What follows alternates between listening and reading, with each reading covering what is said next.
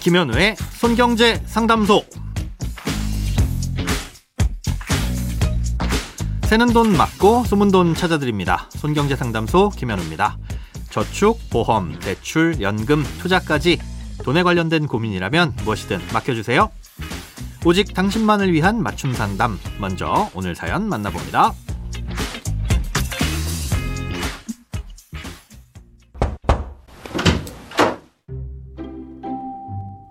연금저축보험을 가입하고 있다가 손경제 상담소에서 계약 이전 제도가 있다는 걸 듣고 연금저축 펀드로 이전을 했습니다.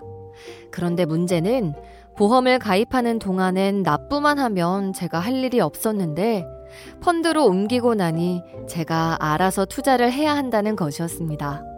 그래서 알아보니 제가 선택할 수 있는 건 ETF와 펀드인데 모두 펀드 보수라는 게 있더라고요.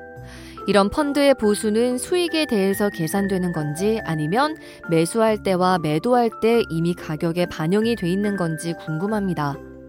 어떤 자료에서는 펀드를 장기간 보유하면 보수로 인해서 손해가 발생할 수도 있다고 하던데 이게 무슨 말인지도 알고 싶습니다. 아직 어떤 펀드에 투자할지를 정하지 못했는데 이런 상황에서 놀고 있는 돈의 이자를 많이 받는 방법도 알려주세요. 연금저축 펀드 계좌는 다양한 공모 펀드와 ETF들 중에서 가입자가 직접 선택을 하고 투자를 하면서 중간중간 변경도 해야 합니다.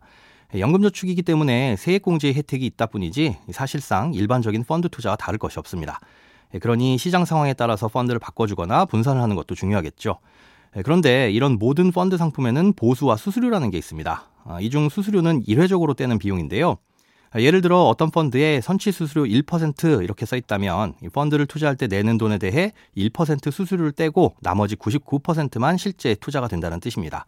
10만 원을 내면 실제로는 9만 9천 원만 펀드에 투자가 되는 것이죠. 일종의 입장료라고 생각하시면 되는데요. 다행히도 연금저축 펀드에는 이런 수수료는 없습니다. 이 보수만 있을 뿐인데요. 그럼 보수는 뭐냐? 펀드에 투자되는 동안 지속적으로 발생하는 비용입니다. 펀드를 운용하려면 일단 펀드 매니저들 월급도 줘야 되고 또 각종 행정적인 비용도 들어갈 거고 또 그 펀드를 운용하는 자산운용사도 먹고 살 돈이 필요하잖아요.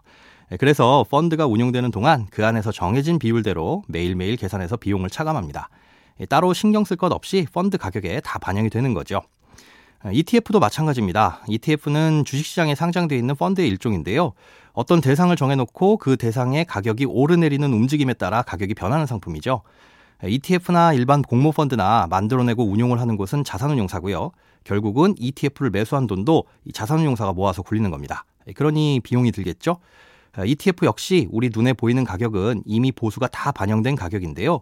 이 보수가 크면 이론적으로는 나중에 손해가 발생할 수도 있습니다. 아주 단순하게 예를 들어 코스피 지수를 따라가는 ETF가 있는데 코스피에 상장된 모든 종목이 1년 동안 가격이 하나도 안 변했다고 가정해 보겠습니다. 뭐 그럴 수는 없겠지만요.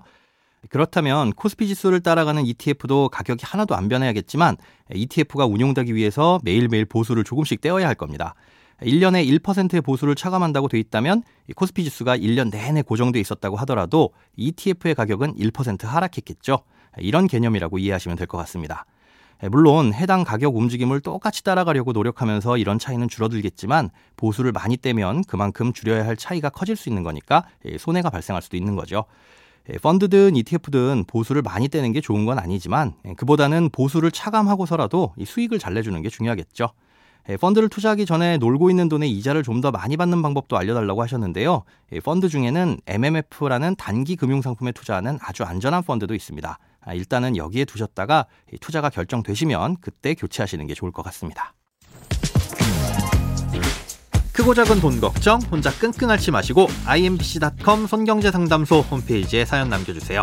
검색창에 손경제상담소를 검색하시면 쉽게 들어오실 수 있습니다. 여러분의 통장이 활짝 오는 그날까지 1대1 맞춤 상담은 계속됩니다. 돈 모으는 습관 손경제상담소 내일도 새는 돈 맞고 숨은 돈 찾아드릴게요.